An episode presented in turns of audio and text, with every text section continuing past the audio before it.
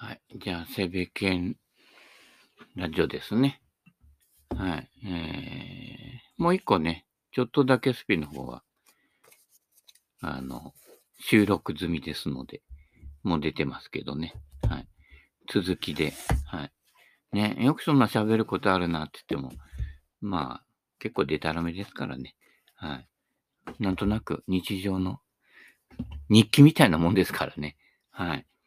ね、昔あの、小さな日記とかいうね、えー、歌ありましたけどね。どこだっけ？あの、グループサンズだっけ？ね、うん。もう50年、もう50年ぐらい前、50年ぐらいか。うん。前だってよ。うん。50年以上か。うん。そら年取るわけだわな。うん。そういったことなので、年取ったので、また新たに市民60歳以上200円で入れる風呂、開拓してきました。3カ所あるんですけれども、今まで1箇所だけしか行ってなかったので、もう1箇所行ってきて、そこはね、桜の名所なんです。はい。かなり見事で、あの、人集まりますね。でも桜の時だけ。うん。集まる人は桜じゃないよ。うん。結構穴場なのでね。でも結構もうみんな知ってて、あのね、あの屋台とかも出るんですけれどもね。で、近くが、あの、岡関って小海川の関があって、昔よく氾濫したね、ところであ、ね、席を作ったりとかしてね。うん。こう、ね。で、古、俺なんか知ってるのは、もう今もう40年ぐらい前かな。あの、チャリンコなんかでね、こう、その辺走って、古いレンガ造りの、明治時代に作ったやつかな。あの、席があって、それが今でもちょっとね、部分的に保存されてるんですけれども、それが丸ごとあってね、あの30年ぐらい前までは、あったんですよ。明治の遺産みたいなやつがね。うん。そこでね、写真撮ったりしてね、古いネガなんかをね、引っ張り出すとね、多分ね、えー、写ってるじゃないかな。うん、当時のそのままのやつがね。うん。ネガもいっぱい溜まっちゃっててね。うん。なかなか写真を起こすとね、手間かかるんでね、なかなかね、えー、進みませんけれどもね。なんかめぼしいものはね、写真に起こしてね、うん。あの、ネットでね、とかに出したりとかね、保存しておくとね、当時が忍ばれるという感じですけれどもね。そこの近くに。広広いよ、すごい。で、当時、当時は、まあ、それほどでもないけど、その後、あの、そこ、ずっと広く掘って工事して、で、やっぱりね、ちょうどそこは、あの、川が曲がるとこなのよ。小海川ってやっぱりね、アマゾン川じゃないけれども、こう、くねくねくねくね曲がってんのよ。で、その曲がりっぱなって、ね、水が溢れやすいところだから、で、そこ広く席作っといて、うん、すごいよ、今。でもね、今ね、この時期ね、水少なくて、まあ、大体普通の川の流れはあるんだけど、その席になってて、こう広くね、ため池というかね、この、広くこう、ね、新たに作ったところなんかはもうほとんど干上がっててね、うん。でも広いね。あそこ東京ドーム何個分？みたいな。3個分ぐらいあるんじゃねえか？ぐらいのね、広さですので、結構雄大な景色が広がってるところでね。で、風呂場からね、そこ眺められるんですよ。ってことは、向こうからも風呂場眺め、多少眺められるけどね、入ってんのでもね、じじばばばっかりだからね、色っぽいもんではないと思いますよ。はい。ね。えー、そんなもんでね。まあ、まあ、みんなね、年取るとね、あの、すっぽんぽんでもね、えー、もう全然ね、気にしない方も多くなりますからね。ましてや原住民多いですから。はい。そんな感じで、昨日入ってきました。200円で。で、3箇所、あの、全部提携しててっていうか、市でやってから当たり前だよって話だけどね。そこで使えるっていうか、提示すると、番号書くだけで、あの、名前書かとかいろいろ書かなくて、住所とか書かなくていいね、カードを作って、はい。このカードをね、うん、大事にしていきたいと思いますけれどもね。もうみんな80代以上ぐらいですよ。で俺なんか60過ぎなんてもう、まだまだ若造で、その施設の中で俺より若い人って、ね、あの、社会福祉協議会の、あの、若いあんちゃん一人ぐらいで、他はみんな俺より年上だから。うん。ね。そういうそういう環境に慣れとくといいですよ。うん、いろいろね、学びがありますから。年寄りもね、ま、70年も80年も生きてくると、いろいろ偏りがあって、いい年の取り方してる人と、ね、腐っちゃった人と、固まっちゃった人とかいろいろいるんでね、あの、人間の研究にね、この惑星の調査のためにはね、とても参考になるんだけどね。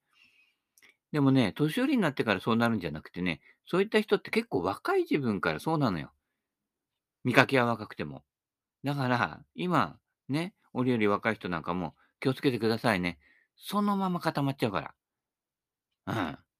あの人もあの人もそのまま固まっちゃうんだろうね。だとしたら嫌なじじいになるよね。っていう人ね。誰とは言えないけれどって、またね、えー、某 T さんじゃないけれどもね。まあ、T さんじゃないよ。あ、まあ、T さんってもう幅広いからね、いろいろね。うん。あ、今度ね、内緒内緒だけど、でもラジオで言うと全世界放送だけどね、あのー、そのうちの一人の T さん、またね、またじゃね、初めてかな。あ、倉庫来るって。セベゲン倉庫。100本ぐらい持ってってほしいんだけどね。無理かな。バッグ、3本ぐらいでいいから。うん。バッグも余ってっから。うん。まあ、空いてるバッグあったら持ってきてください。うん。詰め込んでってくださいね。はい。あれ？お酒飲まないんだっけ？お酒飲む人は、あの、果実、果実酒。4、5本余ってるんで、それも同時に渡すんで、うん、手あげといてください。あの、あげる、うん、持ってってください。熟成しててね、美味しいよ。あの、市販の果実酒より、梅酒より、コクがあって美味しく出来上がってますので、はい。で、あのー、ね、まあ、そうだな。うん、まあ、最初はね、甘すぎないように作ってたのよ。うん。でもね、やっぱある程度熟成させるためには糖分も多少必要かなってなって、あの、炭酸で割って飲むと結構爽やかに仕上がっております。あのね、市販のやつで甘すぎるのはあるんですよ。それほど甘くないのでね。うん。あの風味がちゃんと、うん、結構ね、色濃く残ってる酒なので、ぜひ、はい。クラブも持ってってください。うん。そうしないとね、もう俺がオダブツになったら全部ゴミだからね。うん。なるので、結構いいの拾ってきてるよ。最近も。左もそうだけど、右もまだ紹介しきれてないのがあるけど、出ますよ。うん。ラジオではね、映らないからあれだけどね。うん。そんなこんなで、年寄りの施設行って、ね、高齢者施設に私も行くようになりましたけどね、空いてていいよ。うん。ね。もうみんなサンデー毎日の人人たちばっかりでさ、うん。ね、ご隠居さんばっかりだから。うん。あの、忙しく働いてる人は、働いた後に年寄りでも、あの、民間のね、500円以上するような風呂屋に行ってるけどね。まあ、そっちはサウナとかがあって、若い人たちとかは、若い人たちってもう60代、70代だけど、あの、サウナ好きだから入るんだけど、もう80以上の年寄りの高齢者施設の風呂は、そんなにサウナついてるところは少ない。なぜかというと、危なくなってくるから、高温が。暑さ寒さあんまり感じなくなるから、ね、冷たい水風呂もドボンと入っちゃうし、ね、暑いサウナも気がつかずにずっといたりしても干上がっちゃってね、うん。枯れ草のようになっちゃうからね。うん。危ないから、施設の方もそんなにいろいろ作ってらんないからね、今ね、予算もね、削削減されてるからね。うん。そういったことなので、まあ、2箇所ぐらいは近隣でもあるかな、サウナあるとこ。それもね、ミストとか、あとあんまり温度高くないので、うん、意外と年寄りに優しい仕様になってますのでね。うん、俺も某、某、ね、あの、フロゴルファーの人たちほどそんな繰り返し何回も入らないので、せいぜい2回ね、うん、それもあ、風呂で温まってから、いきなりあのサウナ入る人もいるけど、いや、風呂で温めて、ちょっとね、うっすら汗かいてくるぐらいにスタンバイしといてから行った方がいいよ。そうしないと長くサウナの中いるからね。あの中乾燥してるから。うん。あの、喉には潤うよ。だから、よもぎとかのミストサウナがね、ほんとちょうどいいんだけどね。うん。そう、柏の方に行くとね、よもぎのミストサウナあってね、なかなかね、香りいいんだけどね、柏は都会なんでね、じじいの数も多いんだよね。うん。あんまじじい数を、じじいもね、俺もじじい、ね、一歩踏み込んでるけどね、あんま数多いのもね、なんかじじい見てるとね、自分もじじいになっちゃう感じ、あ、まあじじいなんだけど、なっちゃうからね。うん。空いてるところね。で、実際にお友達になる。昨日もそう。ね、入ってきたら、こんにちはとかね、入ってきたから、あ、この人なんか話せるかなっていう感じでね。うん。今日初めてここ来たんすよって話し始めてね。うん、そっからいろんな話してね。あそこ行くとああっちがあって、あもう一個のあっちの風呂は岩風呂があるあるんだけどさ、なんかすげえ古くせ感じなんだな、みたいな、岩落ちてきそうで、みたいな感じでね、話してさ、情報を得ることができたりとかね、するよ。ね。で、昔はあのね、由良の里とかああいう極楽湯もさ、もっと安かったんだよとか言ってね、その人の昔っていうのはもう30年以上昔のことを昔って言ってるからね。うん。ついこの間のことなんかついこの間なっちゃうからね。うん、で、いろんな情報とか得るわけですよ。ね。今もうじじいだけどさ、意外と地元のね、意外とこう有力者だったりすることも多いんですよ。だから、ね、選挙出るときも、そういったとこから俺みたいにコネを作っていくというのが、ね、大事じゃないかと。選挙出ないけどね。政治なんかやらないよ。なんかって言って怒られるけどね。ね、いつもなんか戦ってるような人ばかりじゃない。ね。うん。穏やかに生きてください。穏やかな心持ちで死ねば、穏やかな、ね、死後の世界が待ってますから。私の師匠の師匠の石井智プロ、今年亡くなってたんだって知らなかったけどね。うん。ね。老衰だって、90、何 ?7 か8、もうすぐ100歳。すごいよね。マスターズ3回も出たんだよ、連続で。うん。今、息子さんがなんかね、レッスンプロやってるみたい。息子さんなのかな？うん。みたいだけどね。うん。いいスイングしてたよ。やっぱ昭和の。右手一本で振るの進めてたよ。あの、セベケンのゴルフの方に上げといたんで、ドライバーも苦手な人は右手一本でプラン、プラン、プランって振ってください。一緒だから。で、ウェッジからドライバーまで一緒だよって言ってたでしょ？言ってるのよ。そういったこと。無理のないスイング。ちょっと友さんのスイングにもちょっと似てるかな？友さんのスイングはもうアドレスとインパクトが全く同じ。静止画で置いといたらわかんないぐらい。すごいよ。うん、そういった意味で、再現性。ね。第1回の日本シリーズのチャンピオンかな？うん。ですから。日本シリーズだっけ？うん、うん、そうかな。多分。うん、そういったことなので。ね。GG から学べということですけれどもね。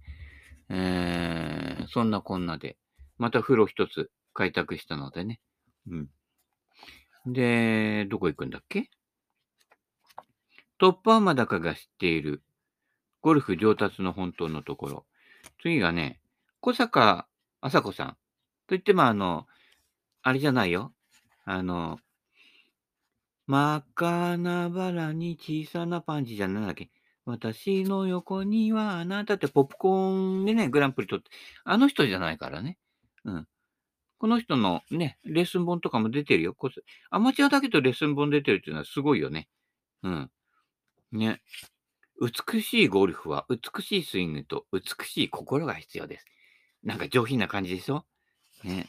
素晴らしいよね。はい。まあ昔ね、もう60年も70年も前、ゴルフやるってことはある程度ちょっとね、うん、いいところのね、感じですよね。うん。あの、旦那さんは、あの、何？あれだよ。小坂さんか。小坂財閥の御曹司って、御曹司だよね、やっぱりね。ところだけどね。うん。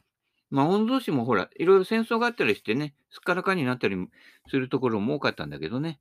うん。そこで、まあ、ゴルフっていうもの自体に出会うっていうことがね、大昔は、ね、大昔って言ってもね、60年前とか70年前なかなかね、うん。稀なことだったけどね。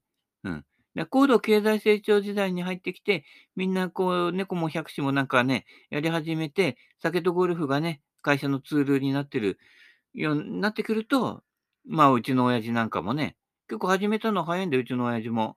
うん、なんかこう、変わったものとか飛びつく傾向がね、俺と同じでやっぱりあってね、いろんなことやって。まあ、その中で一番やったの、えっ、とね、えー、走り高跳びと、えっ、と、なんだ、ボクシングか。ボクシングはプロまで行っちゃったけどね。うん。結構あのね、あの新聞に出たりとかするぐらいまでは行ったみたいだよ。うん。棒高跳び、棒高跳びじゃない、走り高跳びももね、なんか高校かなんかの、千葉県のあの、記録とか、あの、作ったみたいだよな。で、自分家の庭にね、え、高跳びの、うん、バーとあれ作って、それで飛んでたっていうからね。うん。飛びます飛びますですよ、やっぱり。うん、そんな感じで。で、当時ゴルフ行って、今ね、あの、あ某某不動産屋の社長のうちの方の近くだけどさ、あっちの方なんだけど、東大グラウンドってあって、ケミ川かな？うん。あそこにショートコースあって、こう、うね、結構うねってんのよ。広い木ぐらい。うん。あそこにショートコースが行って、あそこ行ってやってたって。で、当時はあの、親父やんちゃだから、ね。そこ、あの、原付のバイクかなんかで行って、クラブ持って、原付のバイクで行ってて、電動カートの走りをもうやっていたっていうね、いう感じですよ。おおらかな時代だね。怒らなかったのかね。うん。ゴルフ場バイクで待ってたっていうね。すげえなって話だけどね。もうちょっとね、走ってね、足腰鍛えるって話だけど、ね、なんか、なんかこうやりたがるんだろうね。そういった血筋はどうも引き継いじゃってる感じはしないでもないけどね。うん。かみさんによく言われるけどね、あんたおお、ね、お父さんすごい似てきたみたいな感じだけどね、最初のうちは反発してたよ。なんかやっぱ、変じゃない？なんかね、こう、変なとこばっかり目目がつくのはやっぱ子供ってね、ああならないように、ああならないようにしてたら、なんか似ちゃうっていうね。あの、スピリチュアルの方でも言うけど、嫌いな人とか、あいつ嫌いだ嫌いだって言うと、その嫌いな人にそっくりになるから。そこ気をつけてね。本当に嫌いだったら、嫌いだ嫌いだって言わない方がいいよ。うん、付き合わない方がいいから。うん、似てくるから、そばにいるとね。好きな人も嫌いな人もそばにいると、必ず似てきちゃうからね。うん、気をつけてくださいね。うん。そんな感じで。で、小坂さん？うん。この人もね、最初はフックグリップでやってたんだけど、その後、小さいハプロに教わったのかな。したら、やっぱスクエアグリップになってね、そこから、そうすると、グリップ変わるとスイング全体変わるのよ。うん、ここね。大事なところ。流れが。で、フックグリップやってる人ってスクエアにすると、スライスすんじゃねえか、右出ちゃうんじゃないかって思って、なかなかね、できないの。ところが、中部さんもそうだけど、こういうトップアマまで上り詰める人っていうのは、そこでなんか勘が働くんだろうね。これがなんか正解な気がするって思って、そこから行くと、無理のないスイングになってくるのね。うん。で、スクエアグリップでも、まっすぐ飛ぶルート？うん。これを見つけてください。基本的には、ね、あの、石プロの、ね、あの、息子さんがやってるように、右手一本で振って自然に力まないでもスクエアに戻ってくるルート。ここを見出してくださいね。ウェッジなんか打ってるの見てるとわかるけど、自分を中心にしてペースが開閉しない。みんな開閉するのよ。シャットに上がったりとか、内側に引きすぎたりとか、ボーティーさんとかね。うん。あと、大抵は8割方の人はバックスイングの初動で開いちゃう。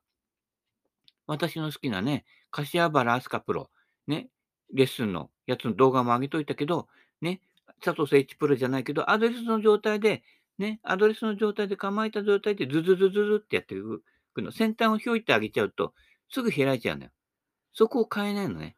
その練習は右手を、右手一本で振ると、で、フェースをパタンパタンなんて開いたり閉じたりしないで、自分から見たフェースの向きが常に一定な感じで触れるとそうなりますので、うん、それと、ね、柏原スカプロの、その、ね、左脇のね、ところを、こう、ね、アドレスの状態と変えないまま、ズズズズって動かしていく。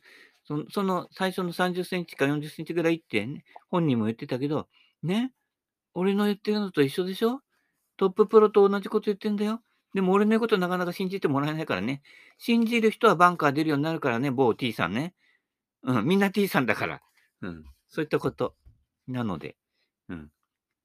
騙されたと思ってやってみてください。あ、でもあくまでも練習の時ネットに向かって打たないようにね、怒られちゃうからね。あの人、風呂場でもなんかだべってて、俺とだべっててさ、すいません、コロナなんですけど、喋んないでくださいって言われたりとかね。うん、あちこちで怒られてるみたいだけどね。ちょっとあの人もずれてね、みんなと違うことやるんだけどね。なんだ違うことやることのずれ方がちょっと俺と違うんでね、怒られるからね。俺もずれるんだけど、あんまり怒られないよ。やっぱここちょっと違うんじゃないかな。うん。まあいい。まあ、それは置いといてね。うん。そういったことなので、いろいろね、身近なところからね、ね身近なところの悪口からね、あ、これだと思ったものをね、採用していくね、その選択眼をね、うん、そういったこと、うん、誰かがやってるから真似してるだけではね、オリジナリティはね、つかめないのでね、そんな感じで、すごいよね。世界女子ゴルフ選手権とか出てるんだね。当時ね。まだみんなゴルフやってない頃ですよ。うん。だからね、温故知新で、あのー、皆さんが知らない人とかね、辿ってっても面白いよ。いろんな人出てくるからね。俺とかギリギリ統一のね、現役っていうかもうシニア入ってたけどね、統一のこう振ってる姿とかね、まあ生では見てないけど映像とかで見てるギリギリだからね、俺でね。うん。辿っていくと。まあ、吉郎さんなんかね、レッスン番組とかね、佐藤誠一さんなんかいっぱい出てたけどね。うん。そういったことなので。で、次の人がね、稲田和夫さん。うん。この人何？えー、この人も30年代のね、飛ばしたければクラブを振ることです。当たり前だね。叩いたりぶつけたりね、うねったりね、押したりしないのよ。振るんだって。海老原誠司さん、新しい、ね、ゴルフ殿堂のやつ、あそこにもいろんなもの書いてあるから、昔のね、新聞ネタとか面白いよ。うん。ね。あの、竹ぼうき買ってきて、でもあれちゃんとね、針金とかでしっかり留めたいたりとかね、ちょっとこうね、重り入れたりとかして、工夫したり、あの、長すぎたらちょっと短くしてね。あれの練習器具とかも売ってるよね、似たようなの、あの、うちわみたいな先端についてんのね。うん。でも、ほうきの方が、ほうきとしても使えるから。うん。一石二鳥だからね。うん、そのまま振ると先端飛んでいくんで、気をつけてください。はい。レレレのおじさんやってる分には飛んでいかないけど、ね。あの、スイングして振ると飛んでたりするので、補強してくださいね、必ずね。うん。まあ、あんまりあの、長すぎるのはあれだけど、結構ね、いいよ。うん。振ること。ね。で、振るのも、手元早く振るんじゃないの。先端を振るのね。ここ。ここが鍵だから、先端が触れると、うん、そんなに力入れなくても、触れるから。うん。ね。この人は60歳超えてから体を鍛えて飛距離アップ。もう俺鍛えない。もう鍛えるとね、ダメ。うん。あの、ただ左、左、右の背筋がちょっと大きすぎるので、左の背筋もちょっと鍛えて、あの、バランス取ろうかなとか。あと、あの、あの、鍛えるより柔軟性。曲がらなくなってるでしょ、みんなもね。ま、曲げてください。まあ、お腹が邪魔して曲がんないっていうのもあるけど、うん。あの、関節自体の曲がり曲がんなくなってくるから。うん。でもよくゴルフで可動範囲が広くなると触れて飛ぶっていうけど、あれはそうね。可動範囲は実際スイングする場合はそんなに動かさない。そんなに動かしたら、まっすぐ飛ばないもん。うん。あの、自分自身はそんなに動かないで、クラブヘッドを大きく動かしてください。その辺のね、コツとツボがなかなかちょっと、あのー、わからなくて、あのー、手の動きのスピードぐらいがクラブヘッドのスピードになってる人がほとんどなので、うん、軽く、全然あの、軽く振って、飛ばそうとしないで、半分の飛距離で同じ、半分の力で同じ飛距離。発想ね、そういう風に変えてください。はい。ね。そんな感じで、まあ、この人は飛ぶドライバー探してるなんて言ってるけどね、あの、飛ぶドライバーは、えー、ホークアイとか 300cc ちょっと超えたあたりのゾーンにいろいろ転がってます。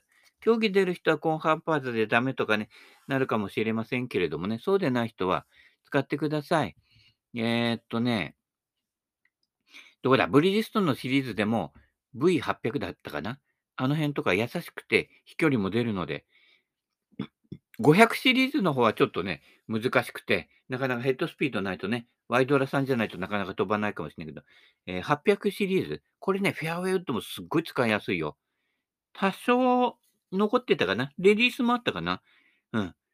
で、その辺って、俺じゃないと、このシリーズでも500より800だよとかさ、ちょっとヘッドスピード衰えてきたら 300S より 300M だよって、誰も言わないでしょ？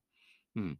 そういった情報とかは体験上あるのでね、ぜひ倉庫に来たときはね、持ってってください。でね、300cc ちょいぐらいだと45インチだちょっと長いのよ。当時飛ばそうっていうんで45インチ多かったけど、2分の1インチか1インチ切るといいですよ。で、ちょっと軽かったら、鉛1枚か2枚ね、貼ると、ちょうど振り心地も揃ってくるのでね。もし、あの、あれだったら、MOI 測るんで、はい、あの、100V の電源取れるとこなら、はい、あの、測れますんでね。はい。そういったものも。えー、んなこんなで、あとなんだっけ？あ、これか。ゴルフ100個。あら、もう時間だよ。大丈夫？手首の動きって、金槌で、ね、あの、釘打つようにっていうことね。その次がね、ゴルフ100個入ってるからね。左かかとの締め。ね。左かかと。要は、振り下ろしの時に、左かかとを地上に下ろすって。うん、ベタ足でやるって言ってるけど、人もいるけど、ベタ足ベタ足だと、結構ね、ギッタンバッコになるのよ。某同情生でも、バックスイング、ああのね、ここだけの話、小さな声だけど、同情生バックスイングで、あのね、頭下がる人多いのよ。ベタ足にこだわったりとかね、右足の前で振れってなると、どうしても、その場で捻転しようとするから、その場で捻転すると、大抵の人も9割方頭下がるのよ。うん。あ、元同情生、現役同情生、ちょっとね、自分の動画見てみ。で、俺のと、俺の大したぎじゃないけど、比べて、頭の下がり方。俺多分ね、左で打ってもね、そんな下がってないと思うのよ。下がってないから踏み込めるわけね。うん。下がっちゃうと踏み込めないのよ。下がったら上がらないとダフるから、下がったまま振っててダフったりしてるんだけど、同情生、ドフリ、ダフリ多いのよ。ドフリだって。バックスイングで、ね、下がっちゃうのよ。バックスイングで自分で、自分のボールずっと見てると下がるの。ボール見てて、ボールの目線で同じ距離だなっていう場合は、ひねった分だけ、あの、身長って下がるのよ。ここ。だからちょっと、バックスイングした時にちょっと若干遠くなるからなぐらいで頭の高さが同じに保てるの。ここね、みんな勘違いしてるから、ぜひここはチェックしてください。必ずほとんど下がってるよ。うん。某 T さんとか某 T さんとか。某 T さんは下がってないんだよね。だからうまく、うまいでしょ？どの T さんかって話だよね。うん。某 T さんと某 T さんと某 T さんは下がってます。なので下がったら上がらないとダフっちゃうので、で、上がりっぱなに当たるから、ね、ダフリトップが増えちゃうわけね。そういったこと。ちょっとね、遠くなるかなぐらいで頭の位置はキープされてますね。うん。最初のうちはちょっと極端なくらいやると。で、そうなると左かかとって絶対浮くんですよ。うん。右向くから。高さ変えないから。体の構造上。ね。逆に暮らすほどじゃないけど、ちょっと浮くの。で、その浮いたのを切り返しの最中に戻しとくのよ。そうしてグラスを置いてビールを注ぐということが完成するのね。でもう1930年代のレッスン書に書いてあるんですよ。ね。マモプが言ってることが。そういったこと。ね。左かかと。この踏み込みから始めてってください。はい。今日はこれ一個だけやってもね、あの、ね、こっちの方終わりになっちゃうけどね。ゆ、ゆるりと進めていくんで、はい。今日もそれでおじお時間になりましたので、はい。この辺でお開きです。それではまた。バイバイキーン。